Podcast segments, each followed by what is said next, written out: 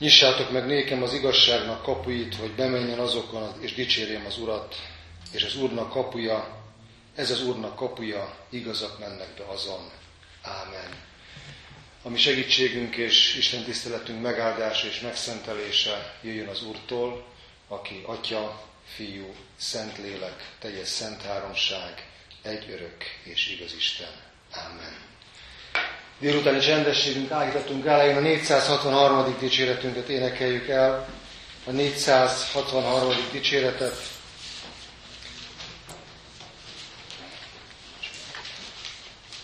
Annak is a mind a négy versét, Isten élő lelke jöjj, áldva szállj le rám, az első versét fönnállva, a második, harmadik, negyedik versét pedig leülve.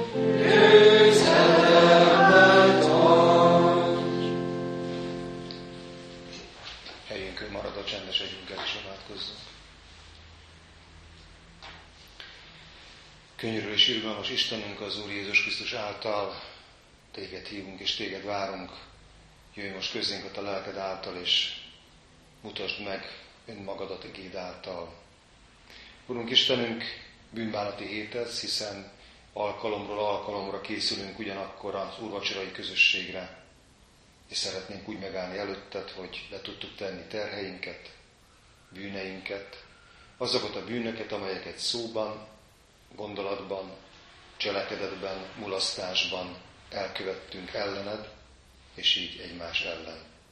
Te pontosan tudod, Urunk, hogy hányszor kerestük sokkal inkább a magunk javát, mint a te országodnak ügyét szolgáltuk volna, annak az országnak az ügyét, amely mindenütt meg tud jelenni, ahol neked engedelmeskednek. Urunk Istenünk, ugyanakkor azt is tudjuk, hogy nem csak bűn van, nem csak bűnbánat van, nem csak bűnvállás van, nem csak terhek vannak, a bűnnek komoly és nagy terhei, hanem bizony van bűnbocsánat is, van kegyelem. És köszönjük neked, hogy te úgy látogattál meg minket, hogy mi nekünk, akik itt vagyunk, jogosítványt adtál, jogosítványt és feladatot. Köszönjük, hogy olyan nagyra értékeltél bennünket, hogy mi hirdethetjük az evangéliumot szóban és cselekedetben. Urunk Istenünk, eléd visszük most a mi áldozatunkat, fogadj el bennünket, kérünk téged úgy, amint vagyunk, hogy megtapasztaljuk a kegyelmet, a tőled jövő szeretetet, a fölszabadító, bűnt eltörlő irgalmat. Az Úr Jézus Krisztus nevében kérünk, jöjj közénk szent által, és áld meg bennünket. Amen. Testvéreim, a 372. dicsérettel készüljünk az ige hirdetésére. A 372. dicséretünknek énekeljük el az első öt versét. Jó, az első versét énekeljük el. Könyörögjünk az Istennek, szent lelkének, bocsássa ki magas mennyből fénylő világát. Az első versét énekeljük el.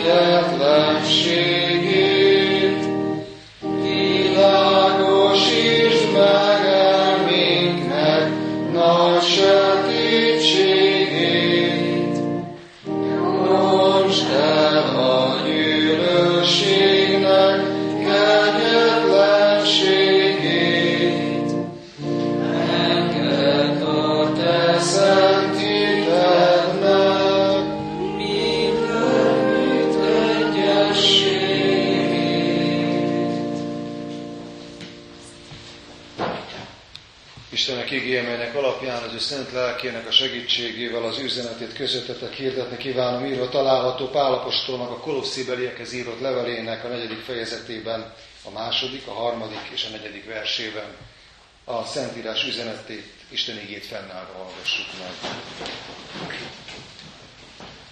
Az imádságban álladatosak legyetek, vigyázván abban hálaadással, imádkozván egyszer, mint mérettünk is, hogy az Isten nyissa meg előttünk az ige ajtaját, hogy szólhassuk a Krisztus titkát, amelyet fogó is vagyok, hogy nyilvánvalóvá tegyem azt úgy, amint nekem szólnom kell. Bölcsen viseljétek magatokat kívülvalók irányában, a jó alkalmatosságot áron is megváltván.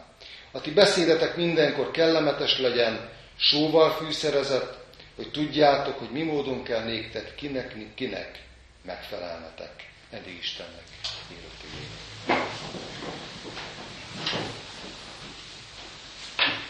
Krisztusban szeretett testvérek, ez a mai alkalom, ez a mai csendesség, hadd szóljon itt pünkösd előtt az ajtóról, az ajtónyitás lehetőségéről, hiszen valamiképpen a pünkösdön ezt is várjuk, hogy bizonyos mozgások meginduljanak, lehetőségek megjelenjenek, egy kicsi erőt kapjon a keresztény ember, nem is kicsit. Tudjátok, amikor olvastam ezt az igét, meg olvastam a 118. Zsoltárt, az első dolog, ami eszembe jutott nyilván abból a helyzetből kiindulva, amiben éltünk, az a kilincselés volt. Mixát Kálmán mondta valahol régen, hogy, vagy írta valahol, hogy a kilincselés ez nem kell más, mint jóláb és vastag cipő, és akkor el lehet érni sok minden tehetség nélkül is. És akik megéltük az elmúlt rendszert, a rendszerváltás előtt éveket, pontosan emlékszünk arra, hogy egy rosszul működő társadalomban, ahol bizony voltak zárt ajtók, nem csak a határok mentén, hanem a hivatalokban is, mennyit kellett kilincselni, hogy egy-egy dolgot az ember el tudjon intézni, nagyon sokszor életbevágó dolgot, legyen az kórházi vagy szanatóriumi ellátás, vagy lakáskiutalás, de rengeteg példát lehetne sorolni. Kilincseltünk, kilincseltek az emberek, hogyha valamit el akartak érni, hogy megnyíljanak lehetőségek, és megnyíljanak ajtók, amelyeken át el lehet érni azt, amit szerettünk volna, hiszen az a rendszer a zárt ajtók rendszere volt, a zárt ajtók világa volt, ahol a bürokrácia minden megtett annak érdekében, hogy ne a dolgok természetes módján élje az ember a maga életét. Nem volt természetes, természet, természet ellenes volt az a világ, amiben éltünk. Aztán ugyanez a világ nem csak a kilincselésről szólt, hanem bizony a zárt ajtókról is. Emlékszünk, hogy mennyit kellett várni egy útlevérre, emlékszünk arra, hogy hogyan lehetett, milyen nehézségek árán külföldre jutni, emlékszünk a vasfüggönyre, szóval egy zárt világ volt, ami persze egyféleképpen védelmet is adott, főleg, hogyha innen nézzük, mai, mai korú, mai évekből, másfelől azonban hihetetlenül frusztrálta az embert, hogy nem tudja kiteljesíteni azokat az igényeket, azokat a vágyakat, azokat a terveket, amit néhány kilométerrel odébb könnyen meg tudtak valósítani. Szóval kilincseltünk, mert zártak voltak az ajtók, és zártak voltak a világok. És persze mi itt Magyarországon és Közép-Európában, hát elég, hogy is mondjam, csak finoman, elég talpra esettek voltunk ahhoz, hogy a magunk kicsi útjait meg tudjuk járni, akár egyén partizán akcióinkban is, hogy ki tudjunk tárni bizonyos ajtókat. Mert az ember vágyik arra, hogy megtalálja, megkeresse, és kinyissa azokat az ajtókat, amelyek előtte be voltak zárva. Szóval zárva voltak az emberek, és mi mire vágytunk, mire vágyunk ma. Vágyunk nyitott emberekre. Olyan emberekre vágyunk, akikkel, hogyha találkozunk, akkor nem szalad el, hanem esetleg el lehet neki mondani azokat a gondolatokat, dolgokat, problémákat, amelyek foglalkoztatnak bennünket. Aztán olyan társadalomra vágyunk, amelyik olyan nyitott, olyan társadalom, ahol egy szatmári kisfalunak, faluban felnövő gyermeknek ugyanolyan lehetősége van, mint mondjuk a rózsadomban felnövekvő gyermekre. Vágyunk arra, hogy olyan társadalomban élünk, éljünk, ahol egyenlő esélyekkel indulhatnak el az emberek az életbe. Vágyunk a nyitott szomszédságra. Én még olyan házban nőttem fel, ahol a szomszédok bérházban gangos lépcsőházban, ahol lehetett szomszédolni, volt is idő, volt is igény rá, nem zárták egymással az ajtót. Ma voltam a harmadik kerületben egy olyan bérházban, egy szószoros értelmében vett klasszikus blogban, egy lakótelepi, lak, lakótelepi házban, ahol a folyosók sötétek voltak, és az ajtók hiába voltak kapun is zár, még az ajtók előtti zárak voltak, egy kisebb börtönként lehetett megélni. Szóval olyan, olyan világra vágyik az ember, mi magunk is, ahol ajtók nyílnak a boldoguláshoz, ajtók nyílnak a boldogsághoz, ajtók nyílnak a sikerhez, ajtók nyílnak a másik emberhez. Szóval az az ajtónyitás, én azt gondolom és azt érzem, hogy jól össze tudja foglalni ez a kép azt a vágyat, azt az igényt, amiben az ember szeretné és szereti élni az életét, és ez nem mindig adatik meg a számára. Aztán mi történt? Kinyíltak az ajtók. Húsz évvel ezelőtt, vagy közel húsz évvel ezelőtt megnyíltak a határok, eltűnt a vasfüggöny. Aztán telt múlt az idő, még a Schengeni határ is megjelent, már csak át lehet utazni, át kell csak utazni a határokon, és milyen jó ez. Aztán elkezdtük észrevenni, hogy ezen a nyitott ajtón annyi minden jön be, annyi minden áramlik be. Olyasmi is, aminek nem örülünk. Olyasmi is, amitől félni kell. Válság, munkanélküliség, gagyiság, értéktelenség, mindez jön befele. És akkor azt azon kezdünk el gondolkodni, hogyan is lehetne újra bezárni az ajtókat. Hogyan lehetne védekezni mindaz ellen, ami velünk történik. Hogyan lehetne megőrizni azokat az értékeket, normákat, amelyek között jól érezzük magunkat, amit szeretnénk áthagyományozni a gyermekeink számára. Egy olyan világot élünk, hogy amikor az én fiam egyszer-egyszer engedélyt kér, hogy leüljön, mert nagy mesenéző lenne, hogyha hagynánk, akkor bizony oda kell álljak, hogy melyik csatornán melyik mesét akarja megnézni, mert még ez sem mindegy. Szinte nem lehet azt megengedni egy kisgyerek számára, hogy csak úgy leüljön tévét nézni, mert jön be, jön be a káosz, jön be a maszatosság, a szemét, a szószoros értelmében. Szóval, amikor megrendülnek az alapok, elvesznek az értékek, megrendülnek a normák, ezt is hozta magával ez a különös ajtónyitás. Megnyíltak az ajtók. Lehet örülni, lehet boldognak lenni. Nem régen tele volt az újság és a televízió Kokmáriával, nagyon sok és érdekes és fontos dolgot mondott benne, mégis megmaradt egy része annak, amit ő mindig kiemelt, mégpedig az, hogy a, ugye magatartás kutató ő, aki azt vizsgálta, hogy bizonyos társadalmi folyamatoknak milyen egészségkárosító hatása van. És az egyik legnagyobb port felkavaró vizsgálata szerint ugye Magyarországon azért romlik főleg a férfiak halálozási aránya, mert bekövetkezett az, amit úgy nevezett, hogy anómiás állapot, amikor azok a normák és értékek vesztek el, váltak bizonytalanná, amelyek egyfajta keretet adtak a mindennapi ember életé, mindenkori ember életének, és amikor ezek megzavarodnak, amikor összekeverednek, amikor ezek elveszítik a, a stabil, konkrét keretüket, akkor bizony az emberek azok elveszítik a kapaszkodót. Másképpen lefordítva volt egy másik vizsgálat, ez éppen talán egy évvel ezelőtt volt, amit, ami a Közép-Európa vallásosságát vizsgálta. Erről sokkal kevesebbet lehetett hallani, pedig szerintem legalább ennyire jelentős. Református kutató ebben kevés volt, de katolikus kutató, a Tomka, magyar, magyarországi volt, és azt vizsgálták, hogy Közép-Európában, a volt szocialista blogban hogyan is áll a vallásosság. És arra jutottak, hogy a legnagyobb elvallástalanodás az itt történik meg éppen Magyarországon, aminek több oka van, visszavezethetően egyébként a az elmúlt rendszernek például a TSZ-esítésére. Ugye Magyarországon sokkal nagyobb területeket, sokkal könnyebben ment a TSZ-esítés, mint akár Szlovákiában, akár Erdélyben. Summa summarum, itt megindult ugye a falvakból egy kiáramlás. És mi történt? Az történt, hogy az a keret, amit annak idején a szülőfalujukban, a szülőföldjükön az emberek megkaptak, ez lehet, lehettek szokások, lehetett a vallásosság. Az a keret, amiben a, az örömük, a bánatuk, kifejezhető volt, az megszűnt. Én megrökönyödve olvastam néhány hónappal ezelőtt, egész pontosan megmondom, a halottak napján, ez egyik újságban, hogy az emberek a halottak napja környékére elmennek pszichológushoz, hogy az embereknek egy csoportjára van egy külön, külön irányultság, hogy olyan pszichológusokat keresnek, akik, akik ezzel foglalkoznak, hogy a vesztességet föl tudják dolgozni, nem tudják kezelni a gyászt. Elvesztek a keretek elvesztek a szokások, elvesztek azok a gyökerek, amik élni tanították, segítették a mindenkori ember. Hát valami hasonlóról beszél Kok Mária is, és Tomka Miklós még azt is elmondta, vagy leírták ebben a tanulmányban, ebben a vizsgálatban, hogy bizony ezek az emberek, és az a társadalomnak a nagyobbik fele, ő egészen pontosan középrétegnek nevezte őket, akik ma húzzák az igát, ezek még azt a nyelvet sem értik, amiről mi beszélünk. Tehát még csak lehetőségük sincsen arra, hogy mondjuk az evangéliummal, az Isten igényével találkozzanak. Hát amikor ezt úgy látjuk, akkor kezdjük érteni, miről beszél Kokmária, miről beszél Tomka Miklós, miről is szól voltak éppen az evangélium.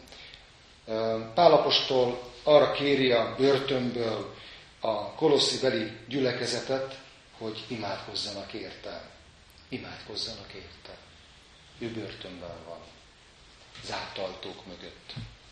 Hát ha valakinek fontos, neki nagyon fontos, hogy megtapasztalja és megérje, megérezze, hogy vannak nyitott ajtók még a börtönben is.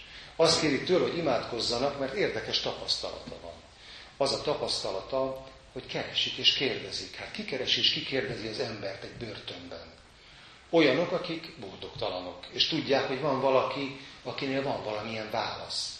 Olyan emberek keresik, akik szeretnének megállni abban a társadalomban, abban a közösségben, ahol az Isten megadta, hogy éljenek, abban a korban, ahol az Isten adta, hogy éljenek. És így az ilyen emberek még a börtönbe is elmennek Pálhoz, és kérdezgetik őt. Kérdezgetik az élet folyásáról. Ezeknek az embereknek válaszolni kell. Ő úgy érzi és úgy tudja, hogy bizony, ha imádkoznak érte, akkor előtte is megnyílik egy ajtó. Előtte is megnyílik egy ajtó, amint be tud lépni az a Krisztus, aki megadja azokat a válaszokat, amelyek kulcsot adnak a problémák megoldására. Testvérek, nyitott ajtókat keresünk, de vajon eszünkbe jut és komolyan vesszük el? És ha nem, akkor vegyük komolyan. Amit Jézus mondott, csak egyszer vegyük komolyan. Én vagyok az ajtó. Én vagyok az ajtó, mondta őt, és hogyha valaki rajtam ebbe jár és kijár, az legelőre talál. Nem káoszra, nem zűrzavarra, hanem válaszokra, simogatásra, emberi szóra. Olyan szóra, amiről tegnap beszéltünk. Én vagyok az ajtó.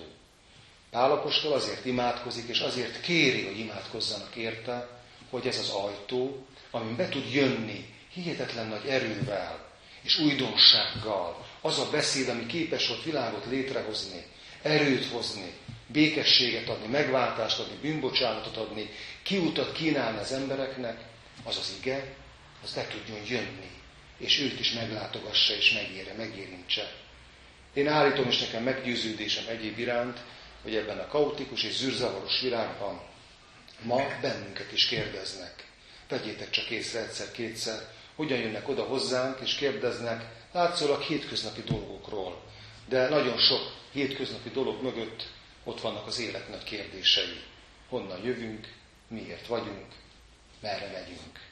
És ezekre válaszolni kell tudni úgy, hogy annak hitele legyen, hogy ez mások előtt is ajtót nyisson, hogy ez másoknak is utat mutasson, mert íme nekünk valóban van feladatunk itt a 21. században is. Szóval maga az ige lehet ajtó ebben a világban. Pálapostól a fogságból ír, mert tudja, hogy kell és lehet is ajtót nyitni. Előttünk is. Azért ír a fogságból, mert tudja, hogy az zárt ajtók mögött is van egy ajtó, ami, hogyha kinyílik, akkor neki is könnyebb. Akkor ő is boldogabb ember lesz. Ott, a fogságban, ott a börtönben. Ő pontosan tudja, hogy kell érte imádkozzanak, mert nem csak arra van szüksége, hogy segítsen, hogy másokat támogasson, másokat erősítsen, de arra is szüksége van, hogy előtte is föltáruljon az az ajtó, ami az ő életét el tudja rendezni.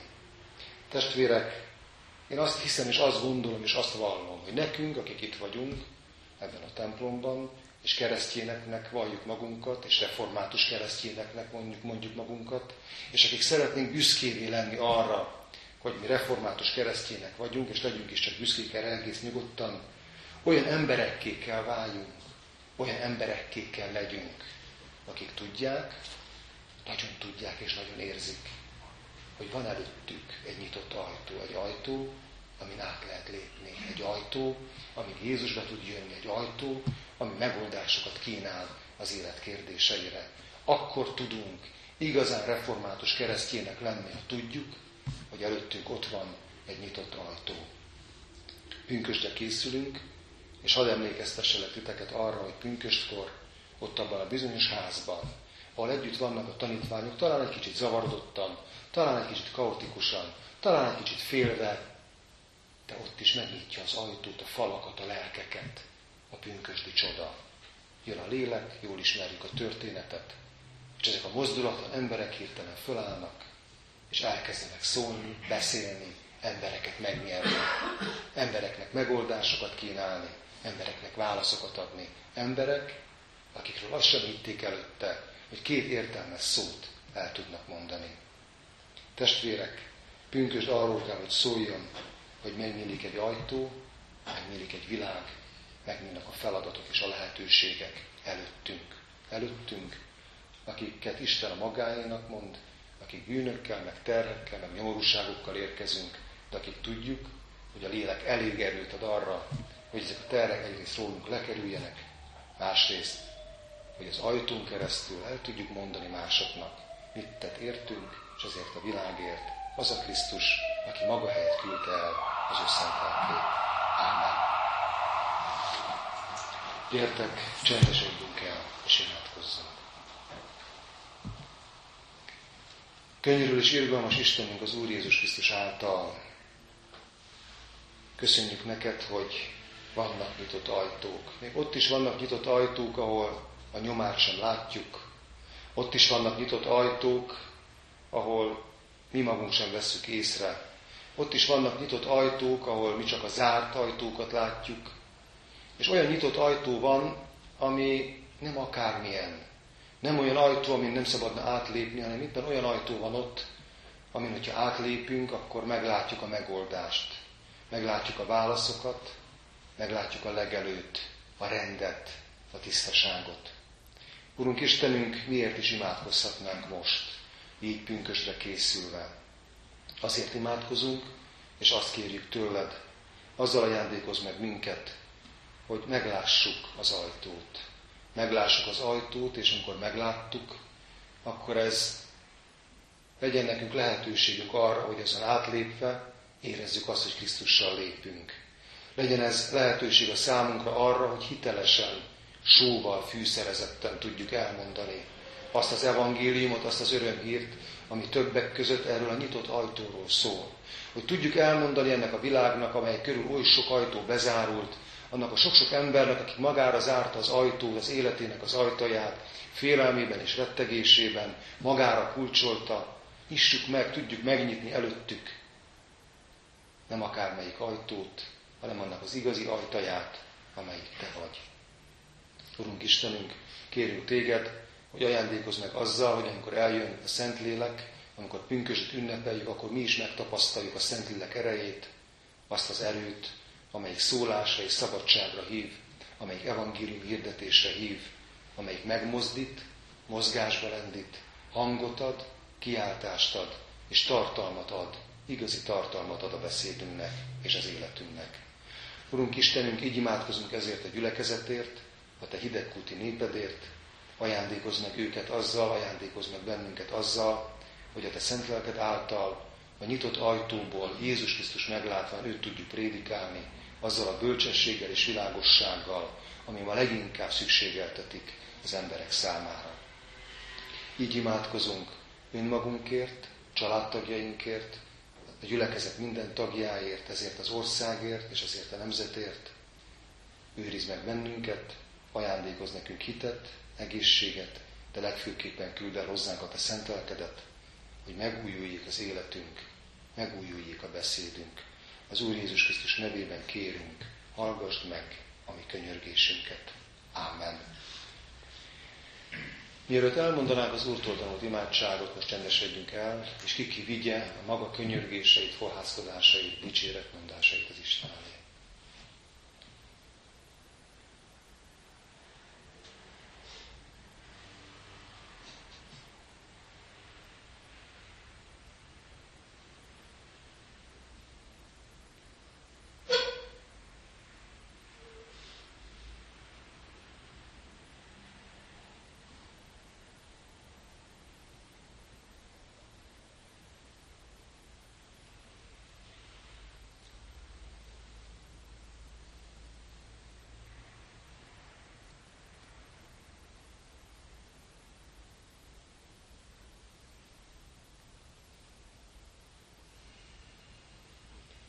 Mi atyánk, aki a mennyekben vagy, szenteltessék meg a te neved. Jöjjön el a te országod, legyen meg a te akaratod, mint a mennyben, úgy a földön is. Minden napi kenyerünket add meg nékünk ma, és bocsásd meg védkeinket, miképpen mi is megbocsátunk azoknak, akik ellenünk védkeztek. És ne vigy minket kísértésbe, de szabadíts meg a gonosztól, mert tiéd az ország, és a hatalom, és a dicsőség mind örökké. Ámen. Istennek békessége, amely minden emberi értelmet meghalad, meg fogja őrizni a mi szívünket és gondolatainkat Jézus Krisztusban, a mi Urunkban. Ámen. Testvéreim, zárásképpen az 512. dicséretünket énekeljük el. Az 512. dicséretünknek a második és az utolsó versét. A második és az utolsó versét.